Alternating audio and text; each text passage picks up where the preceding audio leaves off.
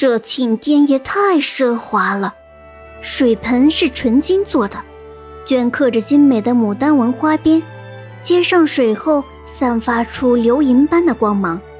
餐具是白银打造的，不时地发出悦耳的叮叮的声响，像铃铛似的。床大的能躺上去十个人，软的一屁股坐上去把人给弹起来。阿耶一点儿也不敢松懈，愁眉苦脸的。只要一想到那只神秘的老虎，他的后背就发凉。唉，怎么办呢？阿耶一个人念叨着。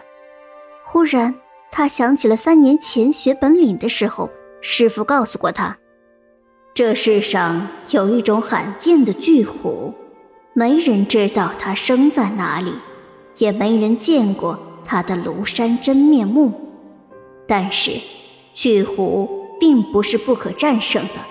只要你把一根细针插入他的眉心，巨虎就会立刻死去。想到这里，阿耶赶忙找来使者古丽说：“呃，请你帮我找一根细针好吗？”古丽对阿耶的要求感到非常好奇，就问道：“你要缝衣服吗？”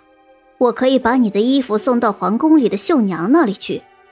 阿爷知道，如果告诉古丽自己要用一根针灭了老虎，一定会被嘲笑，所以他说：“呃，我喜欢自己缝衣服，所以请你帮我找一根针来。”古丽答应了阿爷，就离开了。第二天早上，古丽牵来那匹棕马，又把针和线递给了阿耶。皇帝坐在一匹骏马上，对阿耶说：“我们出发吧。”于是皇帝和阿耶就骑着马朝后山出发了。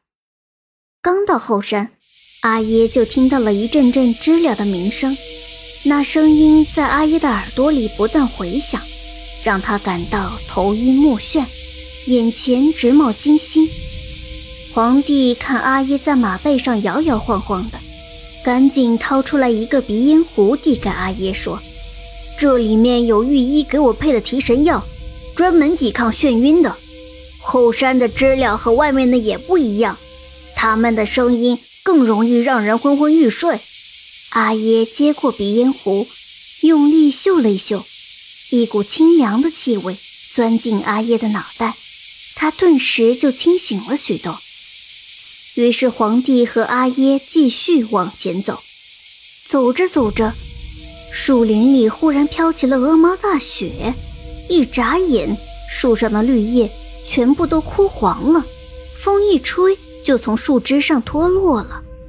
地上的小水洼全部都结成了冰，你甚至能听到水结成冰的声音，吧嗒吧嗒的。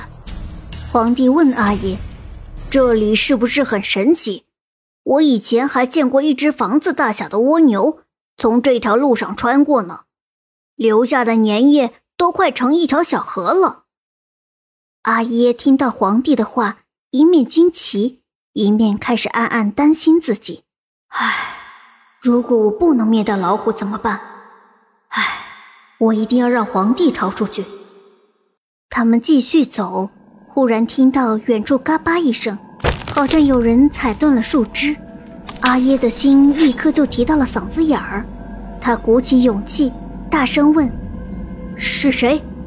一个低沉嘶哑的声音回答道：“你们到后山来，不就是为了来找我吗？”“没错，就是那只巨虎。”巨虎继续说：“听说。”阿耶，你打死了不少老虎，但是今天，你可不能打死我的！哈哈哈哈哈！